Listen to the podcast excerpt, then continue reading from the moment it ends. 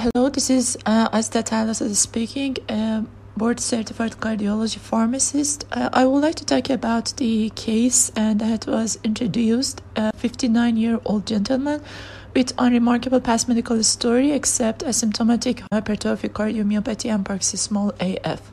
Uh, the drug history was amiodarone two hundred milligrams B D and rivaroxaban uh, fifteen milligrams daily. And the question was about the appropriate anticoagulation in this patient. Uh, first of all, I would like to approach to patients with concomitant uh, hypertrophic cardiomyopathy and A F. As you know, according to the A H A um, twenty nineteen A F guideline, the administration of anticoagulation should be done in patients with hypertrophic cardiomyopathy, irrespective of the uh, C H A two D S two dash VASc score. Uh, that means uh, all patients with hypertrophic cardiomyopathy and A F should receive anticoagulation uh, independent of the baseline C H A two D S two dash VASc score. Uh, second of all, I would like to talk about the best anticoagulation option in this patient. Um, according to all A F uh, guidelines, the administration of D O A Cs is superior to warfarin for patients with um, atrial fibrillation.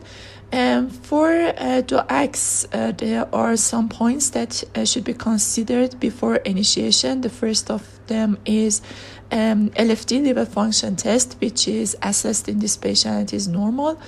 Uh, the second of them is Kiran's creatinine, which is um, fifty-two in this patient, and so the D O A C would be considered without those adjustments. I mean, rivaroxaban and apixaban, which are mentioned in the choices. Uh, and the most important factors that uh, most of the time may be neglected is the drug-drug interaction. Uh, as you see, the patient is on amiodarone, and based on the latest J A C C state-of-art review on drug-drug interaction, uh, in patients uh, receiving amiodarone, rivaroxaban is contraindicated if the Kiran's creatinine is below uh, eighty. Uh, therefore, for this patient, maybe the best option is apixaban compared to rivaroxaban uh, because of uh, less uh, drug interaction with amiodarone. Uh, for the dosage of apixaban, since the patient is uh, fifty-nine year old, uh, which is uh, below eighty, uh, the weight is over uh, sixty, and also the serum creatinine is uh, less than one point five.